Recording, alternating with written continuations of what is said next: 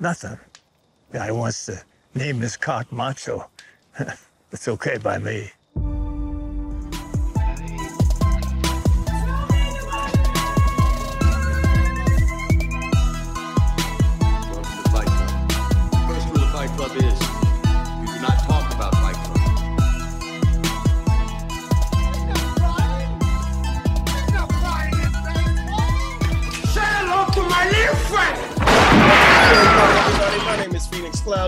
I'm joined this week by the Almighty, the greatest of all time, or at least of last year, our reigning, defending, code-breaking champion, Nathan Pig. Nathan, how are you, sir?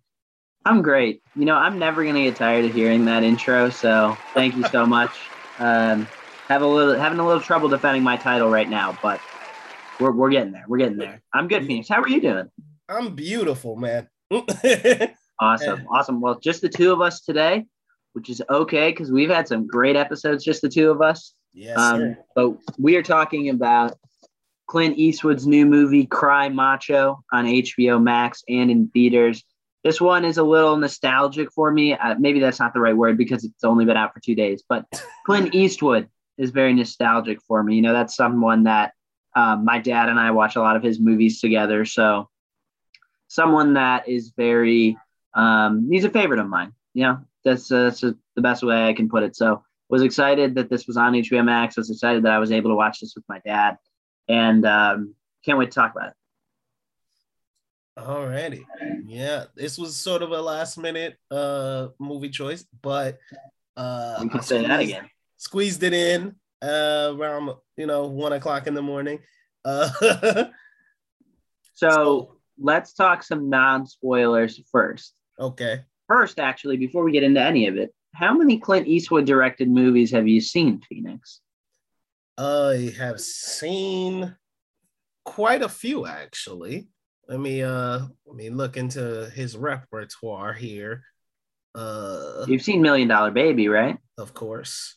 Okay, and Uh, Gran Torino. director, I've seen American Sniper, Million Dollar Baby, Gran Torino, Mystic River, Richard Jewell, The Mule, Changeling, Letters from Iwo Jima, uh, Invictus, 1517 to Paris, Jersey Boys, uh, Cry Macho, and that may be it. Yep. So, yeah, pretty healthy amount. There we go. A few good ones I missed. Oh, Unforgiven, obviously saying Unforgiven. Yeah. Okay, perfect. Yeah. Well, you know, definitely an iconic director, someone who this could be his last movie. Um, and that's really scary. But let's get into it. You know, non spoilers first. Um, you watched this pretty late at night. Hopefully, you were coherent. Mhm. Um, what were your thoughts on, on Cry Macho non spoiler? non spoiler um i felt like this if this is clint eastwood's last movie uh good job. Good job. You know what i'm saying? He went out with a, a, a solid showing. Um i personally think you know if you were ending with a banger ending with richard jewell would have been probably a better decision. But uh otherwise solid i mean beautiful cinematography you know what i'm saying just just really really nice uh really bright colors and all of that it um didn't really wow me i guess is the word um yeah and there i have a few more complaints to, you want to wait about for when we spoil? yeah, that I would rather wait for a spoiler, but otherwise, I thought it was a solid directorial effort. Uh, and that that's where I'll leave it. What, about you, non spoiler? it's really hard to see Clint Eastwood in front of the camera as an actor because he is just so frail and his voice is so weak now. And definitely commend the effort for wanting to still direct, produce, and star in this movie because that is no easy task. But for where he's at in this stage in life, um, it definitely was noticeable in the movie in every single scene. His voice is weak. Um, and again, non spoiling, but there are some scenes where he's got to be the tough guy. And when you look like a hard wind is going to knock you over, it's hard to believe that you're the tough guy. Um, and, you know, that's what Clint Eastwood has been his whole career. He's been the tough guy, but just at 91 years old at this point in his life, it, it's this isn't the role for him anymore. It's just not. It's just not. They should have cast someone who's maybe in their 50s or 60s, who's still a vet, who you can believe as someone who's been around the block a few times, but could also break you in half if he needed to. Um, Clint Eastwood was not the guy for this role, and uh, it's just it's difficult, especially for fans of Clint Eastwood, to watch this and see how frail and and docile he is. So that was tough. Um, immediately, again, non spoilers, um, this story just did not work for me at all. It's such a simple premise, yet I could poke holes in it and make it a sponge. Um, basically, the bottom premise is a friend, a colleague of um, Clint Eastwood's character, whose character's name is Mike, comes to him and says, You know, my son is in Mexico City. I want him back. And virtually it's extraction in Mexico City without all the action. That's virtually what it is. So if you've seen 2020's Extraction with Chris Hemsworth, they're extraordinarily comparable, just without all the cool action. That's that's even a, a bit of a lofty comparison in in my mind. Uh, I go but, rescue. I go to foreign country, rescue kid, bring back. Yeah, that's pretty much what it is. Yeah, solid. Uh, definitely without the action, definitely without any of the without any of the suspense or drama. Um, right. You know they they. I, I shall, shall we break the seal here so I can I can let off real quick. yes. So we're gonna go ahead and break, break the seal, talk spoilers for Cry Macho. I know we weren't super specific on as far as our non-spoiler thoughts, but um, Phoenix and I talked about, you know, on these non-spoiler thoughts, it's hard to watch Clint Eastwood act now uh, at this age, and the story, what for in Phoenix's mind, didn't blow him away, but was a solid effort in my mind. It was, yeah, it you was poke a, a, lot of holes in it. It was, so. a, like I said, it was more solid on the direct directing side than I would say with the the script or the acting uh or the story. Um I think, you know, and that's and that's and I agree with you when when you say like, you know, if if directing, acting and and producing and all of that stuff, doing all of that at once, especially at 91 is is a lot, you know what I'm saying? It's a lot for for anyone to do. And Clint Eastwood at at 91 you know, he he could have laid off at least one of those, and I definitely think it was the acting. Um, there there are a bunch of uh, older guys who you know older actors whom you could have gotten to play this role, and and probably would have killed it. You know what I'm saying? And probably would have done a little bit better with it. Um, this one here, it was sort of like a watered down Gran Torino, in my opinion. You know, Clint Eastwood befriending a small boy from you know a different country or who speaks a different language. I mean, I I like I said, I admire the direction here because I do think it was solid, but uh, there were a lot of there were a lot of weird missteps throughout this movie. So let's do it. Let's break the seal. Let's talk spoilers. You definitely want to lead it off with something. You're chomping at the bit. I could tell. Go ahead. Okay, so uh I just think okay, we we once he's finally there in Mexico and um, we meet Leta, who is uh uh what is his name? Uh the boy. I forget. Rafo. Yes, Rafo. Rafo's mother. Um, you know, she's she's I guess built to be some sort of threat, but her threats end up being terribly weak, like like really weak. She sends one guy, he gets beat up. by a bunch of random uh, truckers, I guess, when he first tries to get him, and then when he comes back again, again just with one guy. you know what I'm saying? They run him off a road, but then they immediately take his gun and it's over. It's like it was one of those things where it was like you knew that because Clint Eastwood was starring in this, they couldn't make the threats too bombastic, too, you know what I'm saying, too extreme that he wouldn't be able to survive. But because of that, they make the threat seem less than effective because it's like, you know, if you're a top, I don't know what she was, queen pin or whatever, sending one guy seems like you're not that powerful in my opinion. So it, it, it just it did it was like we got a weaker protagonist and therefore we need a weaker antagonist. So yeah and, i agree like the henchman that she sent was never never felt like a viable threat no. never did like in, in a movie like this if it was done correctly and properly you always wanted to think this hitman, this henchman coming after me is someone we always got to be looking over our shoulder for. Well, half the time, they didn't even know he was coming after them. Mhm.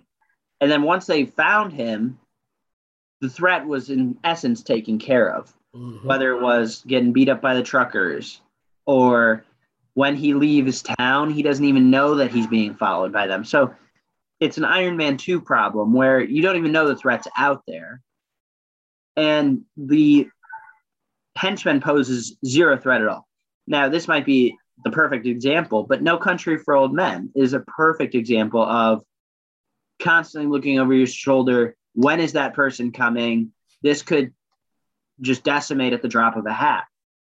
Well, this guy just kind of shows up when you need him to, and, and that's not that's not right. And, and I want to talk about too how even going back, this story jumped in almost too quickly. Like we got going way too quick for my liking. Like the second scene in the movie is Howard, the uh, the boy's father, saying, "You got to go down to Mexico City. Uh, I want my son back. You owe me." Okay. That happened a little too quickly for me, and I get that. You know, there were some things that came back around later, like oh, I can't. I'm not allowed down there. Why isn't he allowed down there? That came back into fruition later right but it just happened too quick. It's just this conversation. Second scene in the movie, I need you to go down there. Third scene in the movie, he's down there. He's driving across the border. Like, I, I I probably would be dogging this movie. It took 30 minutes to set that up, but also just the second scene in the movie, it felt like a big exposition dump, and I just did not appreciate that at all. How, how, my boy is being abused. How do you know? I just know. Mm. I'm sorry, that's not good dialogue, and that's going to be reflective of what I say for this whole movie. Is the dialogue is extraordinarily weak. Um, and then I just want to poke some holes into the plot. I mean, the mother, I think uh, whatever her name is, later Leta, she's hitting on a 91 year old Clint Eastwood. yeah i know She's trying to seduce him, and yet Clint in bed with her for whatever That reason was disgusting. like I get it. He's a tough guy. He's a cowboy. Clint Eastwood has been this icon his whole life. Maybe it's a small nod to that, but really, that just that was disgustingly off-putting. And, and I want to talk about too the ease that Mike found the boy Rafo. right That was extraordinarily easy. Like I'm down in Mexico City, a territory that I am personally unfamiliar with, that Mike is unfamiliar with. And when I say I, I mean Mike the character. He's down in a territory that Mike's unfamiliar with. He doesn't really know where he's going. He it's the 80s, so there's no GPS. he just rolls up to this house, and sure, maybe the father gave him the exact address of the house. Maybe he read a map, but right once he gets to the house, Leta is like, I don't know where my son is. The next scene, he finds him. The next, it just, the continuity and the thought process there just doesn't make sense. It's not a plot hole by any means, or it's not a plot coincidence by any means. uh, aka 5 Bloods, but um, you can't hype up. I have no idea where to find my son, and then the next scene you find him. Mhm.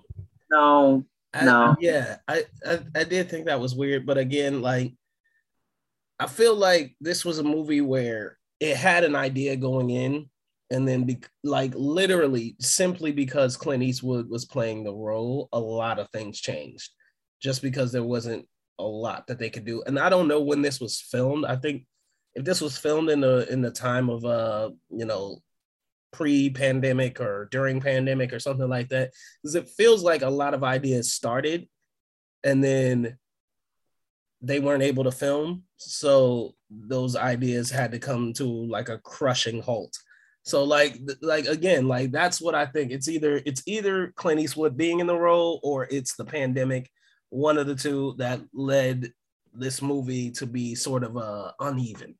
Because when she describes Rafo, I'm like, okay, yeah, like we're gonna get you know some sort of troubled kid or whatever, and and I guess yeah, like I don't know, that was a misdirect. It seems like it was a misdirect because what is what essentially we get is a kid who doesn't want to be abused anymore. You know what I'm saying? Who who's like uncomfortable with with what he sees at home and what he deals with at home. So yeah, it was it was like it was uh, like I'm of the I'm of the same mindset of you, uh, except in one thing. I actually think the beginning of the movie is really strong. I actually really liked his whole interaction with Howard. It is a little quickly. It, it does go a little quickly, but I was like, you know, if this is the the the pace that they're setting, the tone that they're setting, I really like that. Uh, it's right when he goes and finds Rafo immediately that the story sort of loses its steam for me. immediately, Yeah. immediately, you can't understate that. You can't Yeah. understate that. yeah, it's just like it's one of those things where it's like, okay, that happened very quickly, and what we were led to believe is not true, and and then it it, it continues at that rapid pace. You know what I'm saying? Like so, like we we get Rafael's backstory immediately. You know, saying we get their re- budding relationship immediately. We get some of the worst dialogue. I guess like like that that is not something you can gloss over. Like some of the worst dialogue, like particularly from Ra- Raphael's character, uh, where you know he just says things that are just weird. Like I I don't know if English isn't his first language. You know what I'm saying? I'm not particular uh particularly familiar with the actor. But uh yeah, you know, it was, it, was like he was having trouble, and this con- continued throughout the movie. He was having persistent trouble with uh, context and uh, and and getting his emotions to fit the the the context of what was going on in the story. So, Yeah, like This is this is a great segue into to my biggest issue in the film. yeah, A great segue, and I feel like you already know what I'm about to say. we did not we did not talk about this off screen. We did not. right. This is the first time Phoenix is hearing me say this, but I feel like you already know what I'm going to say. Go for it. Um, Eduardo Minett Mhm. plays Rafo. And I do not want to be harder than I have to be here Mhm. because Eduardo is an actor and I'm not an actor. But we do critique films here at On Film Code, and I'm sorry, this is some of the worst acting I've ever seen. It, it, it is like, and I, I don't want to, you know, just completely harp on this guy, this guy and this kid because he's probably worked very hard. He is standing next to an absolute icon of cinema, um, and he's doing something that I could never do, and and I noticed that.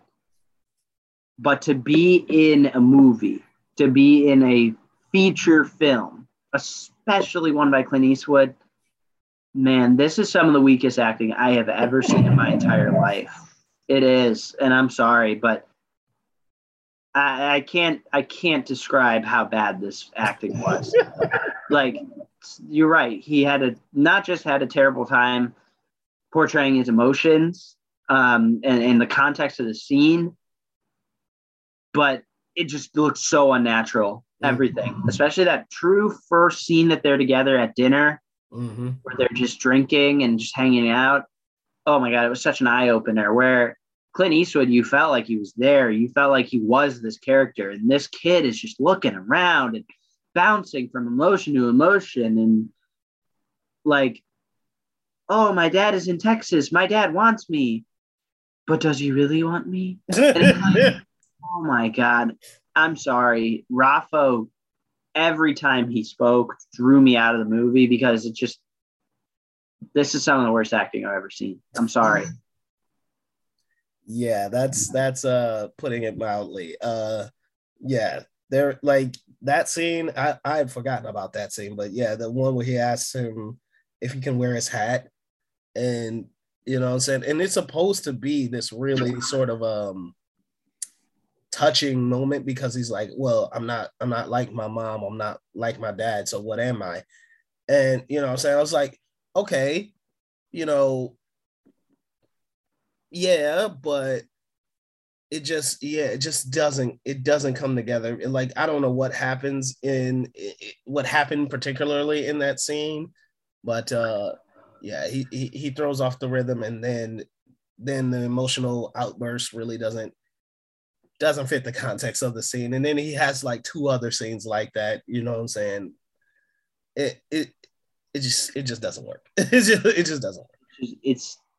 I don't want to just hate on the kid. I don't because, like I said, he's doing something that you and I do not do. Um, but this this performance, this performance is rough. Is a very uh, very understatement. Yeah.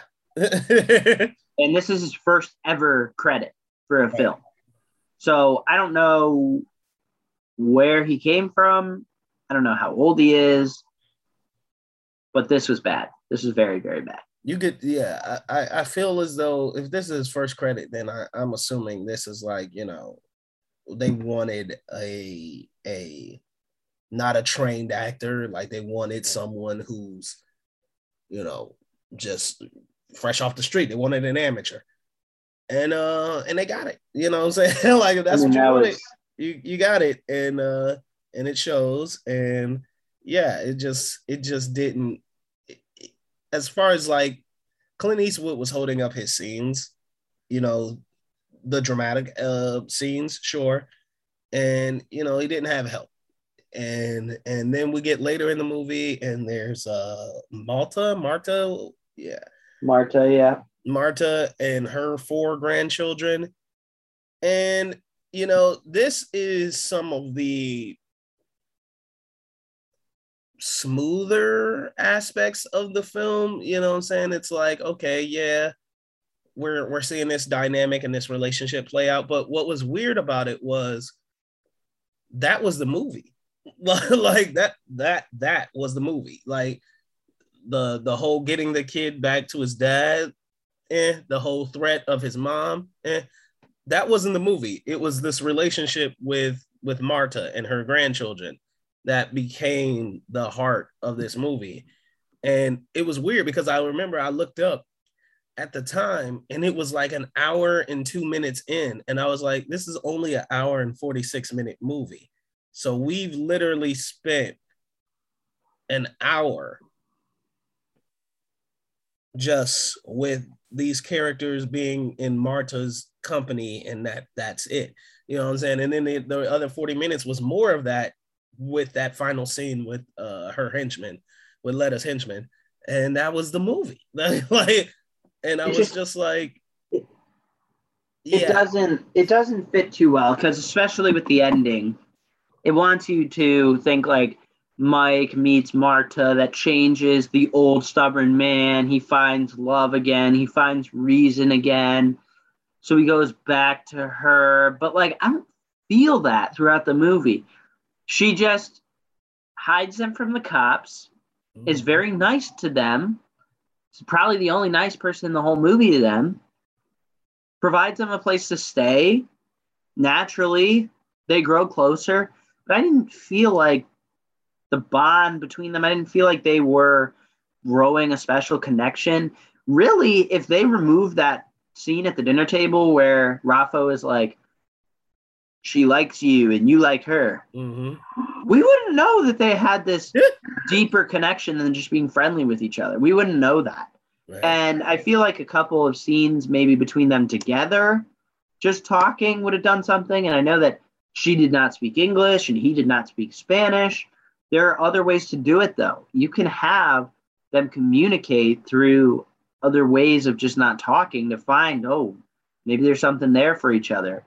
Oh, one movie that I did want to compare it to that you brought up earlier is Gran Torino, and I'm about to, you know, spoiler warning for Gran Torino. I, in that movie, Clint Eastwood goes from a stubborn, angry old man who has no passion in life to eventually, you know, giving his all for his neighbor who's the kid. And that is a relationship that I felt was extraordinarily earned because they spent the whole movie building it up. Meanwhile, in this movie, Marta and Mike have no credible relationship because she's just nice to them. Right. And that's the other thing too that was very that was a very big head scratcher for me throughout this whole film was this whole movie is very time sensitive from the sense that maybe you don't think there's a ticking clock going on and you're not feeling the pressure sitting on your couch. But doesn't he, Mike literally get off the phone with the dad and he's like, bring my son to me. It's been four weeks and you said two or something like that. And then he just randomly decides we're going to stay with Marta for God knows how long because I like it here. Yeah. Like But- that was very confusing to me. And maybe I missed something. Yeah.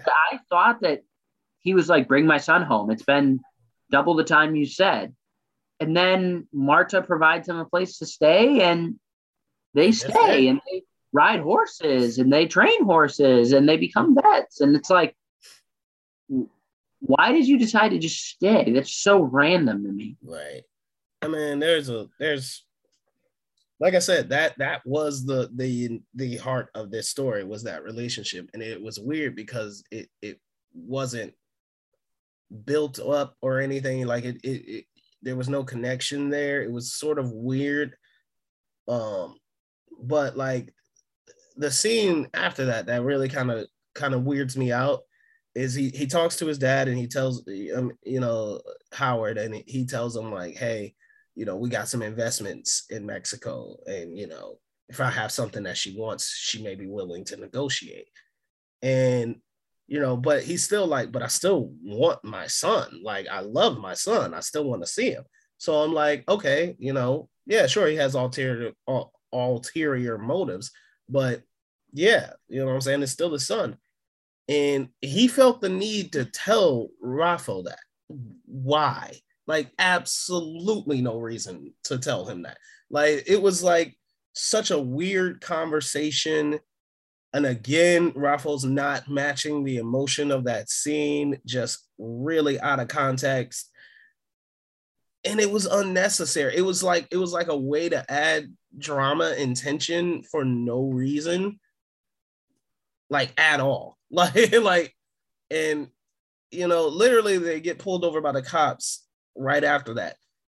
And you could have cut that entire scene and just had the police interrogation, and you would have had that that drama and that tension. So, like, yeah, it was just it was like bad writing, bad story, bad acting, and and unnecessary for no reason. It was just it was it was pointless.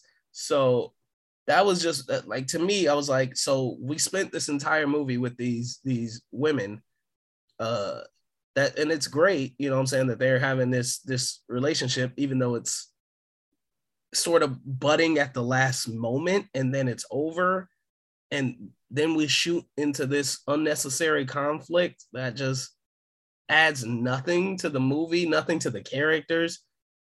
Literally nothing. It just it was like a straightforward sort of story, but I don't know. Like like you said, you could poke holes in it, and you can poke holes in it because it just it doesn't have a natural flow to it, and the characters make decisions that are not really believable or just executed poorly, and the story itself is like rather forgettable. That, that's where It's- I'm at. It's hard for me. Like, and this is it, it hurts me to say this, but you know when you're talking with someone who's older, we've all done this before, and the person you're talking to that's older just doesn't understand, is not comprehending what you're saying, or is maybe telling you something that is not making sense. And after you try to convince them this is the way it is, or um, this is how that actually works, they just don't understand. And you're just like, okay, okay, grandma. Yep, whatever you say. No, no, you know, remember Phoenix? We went to the movie theater and we saw Casablanca at the movie theater. You and I did last Thursday. No, we didn't, Grandma. We we saw In the Heights last Thursday. No, we saw Casablanca. Okay, Grandma. Yep. Okay. You know what I mean? Like you just give in. right. I, I this is so mean and I'm sorry, but I feel like that's what happened in the writing room. I feel like that's what happened. Like I feel like Clint Eastwood, as iconic and as brilliant as he is, just definitely showed his age with this one. And he said, This is what's gonna happen in this scene. And someone else, one of the other producers, one of the other whomever said, I'm not really sure that adds up. What if we did this, that, and the other? No, this is the way it's got to be. This is the way it's got to go because XYZ. Well, Clint, I still don't think that makes a ton of sense. No, this is the way it's going to be. this is my vision. And not like to the point where he's just dominating, it's my movie, but he's just not comprehending that that doesn't add up. Mm-hmm. And the, they're just like, okay, Clint, sounds good. We'll do what you want. I feel like that happened a lot in this movie. Like, there's no way collectively so many people thought, yeah, that works. Yeah, that's a good idea. Yeah, that makes sense. And I feel like Clint just kind of said, not said, this is my movie, it's my final say, but they kind of noticed this might be Clint's last movie. Let's just let him do what he wants. And that hurt the film. And I have no justice and I have no justification for saying that. It's just me spitballing. But I think that happened. I do. Yeah. Uh, and it, and, and it, I mean, I again, I don't know. You know, I'm saying we weren't in the room when the, these decisions were being made, but uh, yeah, there's just it wasn't a lot of uh consistency throughout this film, and it was noticeable. And uh, yeah, so that that that's where it was at, and and just I think the thing that I'm most uh disappointed in is is really the the characters. Like I'm not like me personally, westerns are my least favorite genre. I I I can't I really can't get into westerns. It's just like not my era. It's not my, you know what I'm saying? It's not something that I genuinely lean towards. It's not a particular time period that, you know, interests me. So uh seeing seeing Clint Eastwood, I mean, I know he he made his bread and butter in that genre. Um, but uh, as a Western, I'm just it it it does very little for me. So I was like, you know, when we decided we were gonna do this one, I was like a little bit like, ugh, like like just because it's a Western, but I'm like, it's Clint Eastwood, so I'll give it a try. And just the letdown comes with the characters. Like no one was really terribly dynamic. No one was, you know, like a character. They were they were people, and it was just dry and bland. And like I said, it has some great color to it, some beautiful shots, some some deep. Like I will say, the score was really nice. The the score was nice, but uh overall, it was just sort of a dud. And I, I do want to go back on something too. A mistake that I made earlier is that um, Clint Eastwood did not write this movie. He doesn't write most of his movies. Mm. Um, so he did not write this, but I still feel like with him being the director, the producer, and star, He he had a lot of- override things. He can change things in the script. It's not like what the final writers wrote is what ended up happening. right. Um, and I feel like a lot of it was that. Like this is my not this is my movie, but people said this is Clint's last movie. Let him do what he wants. Right. Um, the people. One question I do have is one of the guys that wrote this. There's two people that wrote this. One of the guys that wrote this also did Gran Torino and the Mule. Mhm. Okay. It's pretty solid there. The other writer, N. Richard Nash, is credited with movies from the 50s. Mm. So I don't really know. And the 40s. I'm not really sure where the error in that lies, Letterboxd, but that doesn't sound right to me that you're writing movies in the 40s and now 2020. I don't think that's right, but we've never known Letterboxd to be wrong before. So um, I did want to correct myself on that mistake. But let's uh, let's wrap this up. Any final thoughts on Cry Macho? Uh, just like I I I love Clint. I think he's done a solid job as both an actor and a director. Uh, I think he's better suited at this moment as a director, and uh, I I feel like his involvement, particularly in acting and producing, really brung this film down. Uh, it pains me to say that, but uh, yeah and it, it could have been a lot better of a movie. Again i don't know when this was shot because I, I feel like it was shot during the pandemic and that's really what hurt a lot of uh this movie's umph.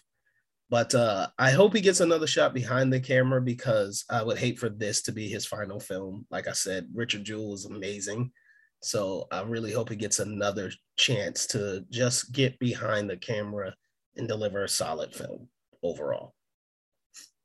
There is one more thing I want to say, and that is that Clint Eastwood and and Rafo, Mike and Rafo, are getting a gun pointed at them by the henchmen, Mm-hmm.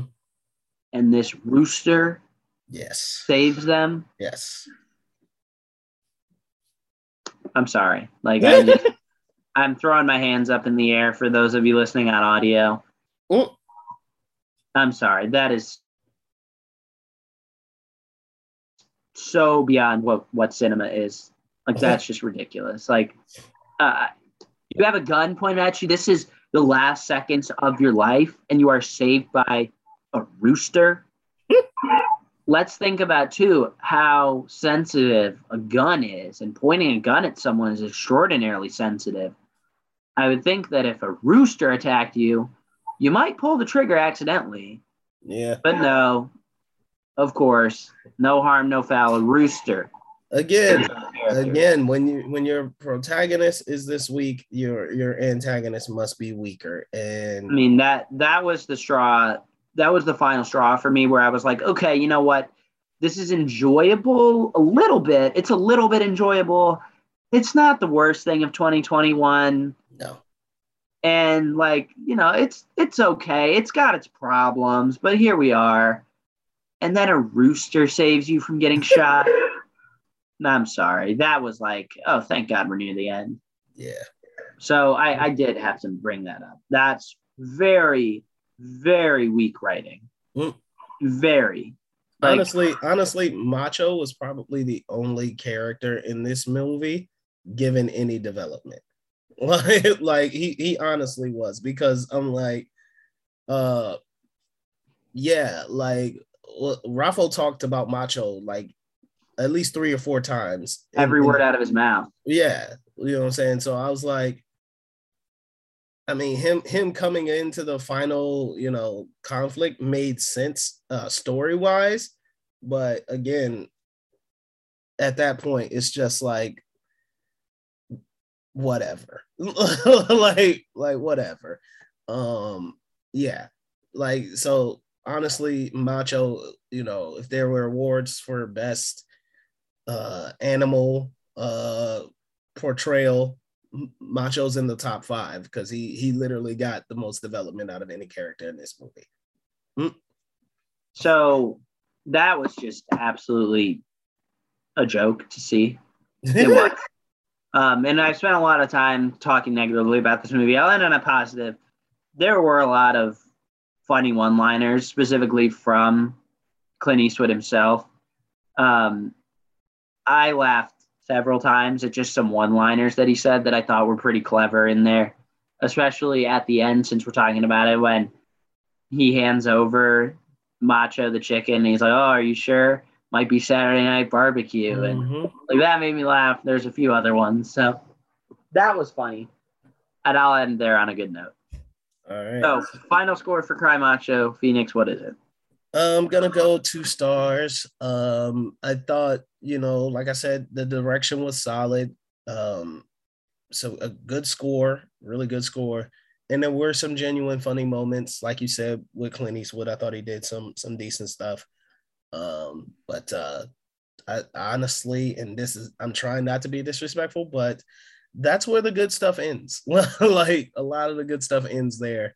Um, it's the, the script the acting, the story itself just was not strong enough. Um, honest to God, I feel like this is one of those 2021 releases that you know HBO is doing day and date.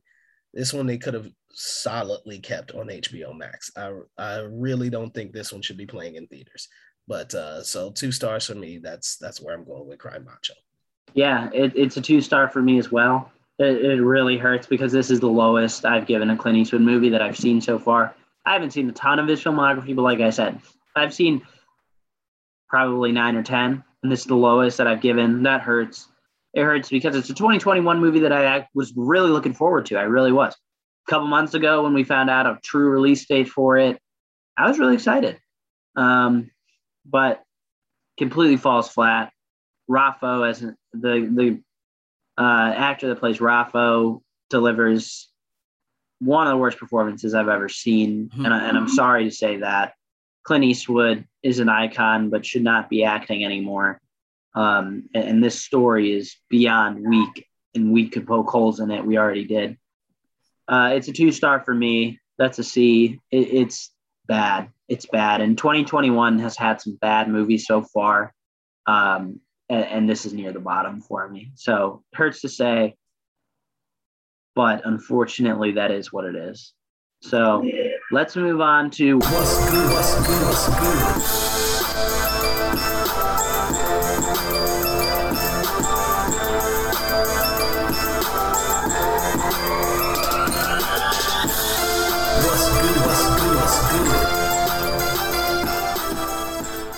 So, Phoenix, what has been good for you lately? Is it a documentary? Uh, no, uh, not yet. Anyway, uh, although I did watch a documentary that was pretty good, but uh, I wouldn't recommend anyone watch that. Uh, uh, sad to say I didn't believe that I would say this, but my what's good is is better than the movie that we just reviewed. Uh, I hope so. Uh, and this may be just me being a father and you know being a father of two girls at that. But uh one of the, a movie i watched literally yesterday with my daughters that i was not expecting to enjoy and i ended up really really loving and that is boss baby 2 the family business. Oh my uh, god i swear like it was excellent now, this is probably just the dad in me speaking, but I was not expecting that movie to be that good. And it was so touching and so like beautiful that it just it, it made me smile and it, it it it lifted me up just because it was about dads and daughters and it just it it, it made me so happy. So for me, my what's good is Boss Baby 2 Family Business. Oh man. Okay. Well, my what's good is the hunt, and not the 2020 version, right? But the Mads Mikkelsen version, mm-hmm. the hunt. Um, if you do not know anything about this movie, um, you will need subtitles. I will tell you that. Mm-hmm. And go in blind, please. Um, it is a very mature movie. I would not watch this with your kids. I would not watch this with your parents. I would not watch this for guys' night with your buddies. Dang. Very mature movie, um, but it's also a great movie. So if you can handle the subject matter, which is very serious and dark, um, you will be rewarded with an excellent film. The craft is great.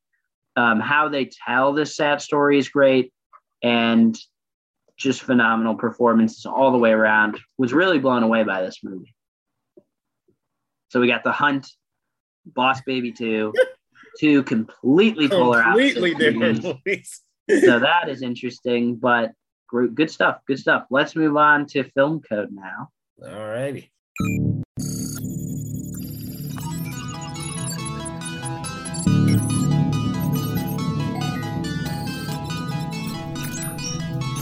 You are now entering film code.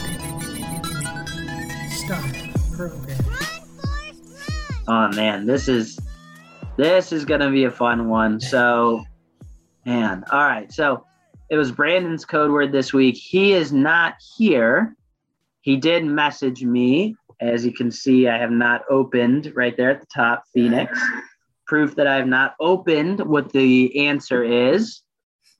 But I have the answer here. Once Phoenix and I tell uh, what we think it is, we'll go ahead and unveil the answer. So, Brandon's clues, the code word was diner, as in a restaurant. Mhm. The movie is from 1990 to 1999. It contains a Marvel actor, which is extraordinarily generic. Mhm. The director was a writer on a popular Tom Hanks film. And the bonus is sitcom. All right, Phoenix. Sit. How are we doing this? Who's going first? Totally forgot about that. Well, you are our reigning defending code breaking champion. so I defer uh to myself. um I had totally forgotten about the sitcom clue, so I am flying blind as blind could be on this one. But uh the writer who was a director on a popular Tom Hanks film, I went with Robert Zemeckis, who was the writer and director of Cast Away. Uh, writer, director, and producer, sorry, of Cast Away. Uh, and one of the films that he directed starred uh, Angela Bassett, who is a member of the MCU uh, as uh, Queen Ramonda in Black Panther. And the movie that I went with was 1997's Contact, uh, starring Jodie Foster uh, and Matthew McConaughey. This is not a movie that I have seen.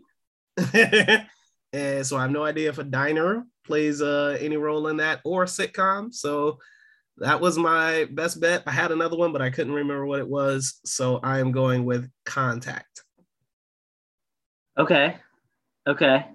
Obviously, I'm not sure if that's it or not, but I like I like the way that went.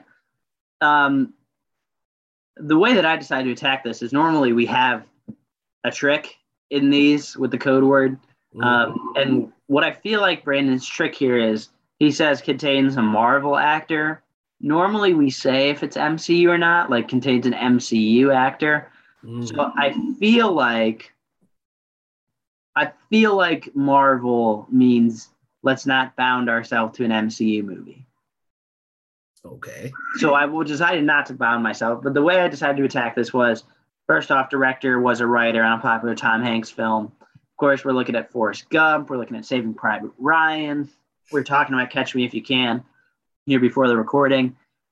But Big was the one that I decided to go with because it just spoke to me. That seems like a movie that Brandon loves, just knowing him. Um, so I went with that one, went down the rabbit hole there.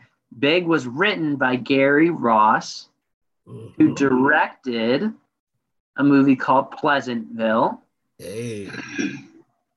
which stars Marvel star Tobey Maguire. Hey.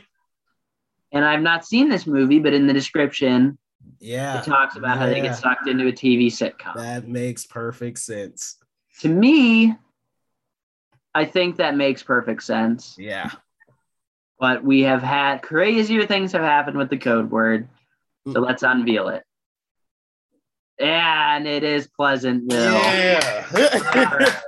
All right. Way to go, bro. I appreciate it. So feels good to get uh, another one on the board. Mm. Thank you, Brandon, for that. nice. Um, you had a good guess too, though. You had a good guess too. That was good. I uh I did not notice that. The, the Marvel. Yeah, that was a really tricky one. That, all right, Brandon, that was a solid code word. Good job. Yeah, that that one was fun. Um, we'll figure out who's next, and we'll send that out there. But you guys want to play along on Twitter, please go ahead and follow us on Twitter at Film Code Pod. We'll shout you guys out. Uh, we'll also do some questions for you guys soon as well. We'll take some audience questions. Let's do that next week. Did you want to say something, Phoenix? Have you seen Pleasantville? I have not. I have. It is a fantastic movie.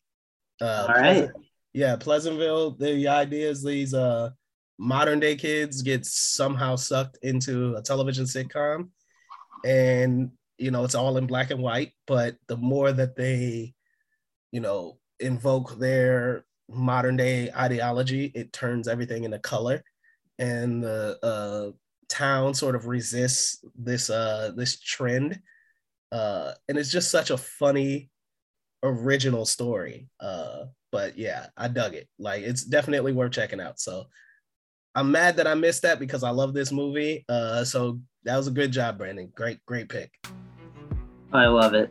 I love it. All right, Phoenix, where can everyone find you? You guys can find me on twitter at imho reviews one that's the number one and on Letterboxd under pa clouden and please follow the show on twitter and instagram at film code pod And my name is Nathan Pig. You can follow me on Letterboxd at Nathan Pig. Uh, please go ahead and let me know you're listening to the show. Would love to talk with you. We're going to be doing watch parties and a couple of other live discussions here. It's a fun time here at Film Code. You definitely want to be following along, especially with some huge movies coming out soon with Dune and No Time to Die and Eternals. It's going to be a great time here at Film Code. You definitely want to make sure you're following along. However, you're listening to this, you can probably find our other episodes. I'm convinced you could listen to our show on loop for four days and not run out of mm-hmm. content. Just keep it running, never hit pause, and you never run out of content. So there's destined to be tons of stuff in there that you love. So please go ahead check out our other content. Um, thank you guys so much for listening, and we'll see you next time. all right peace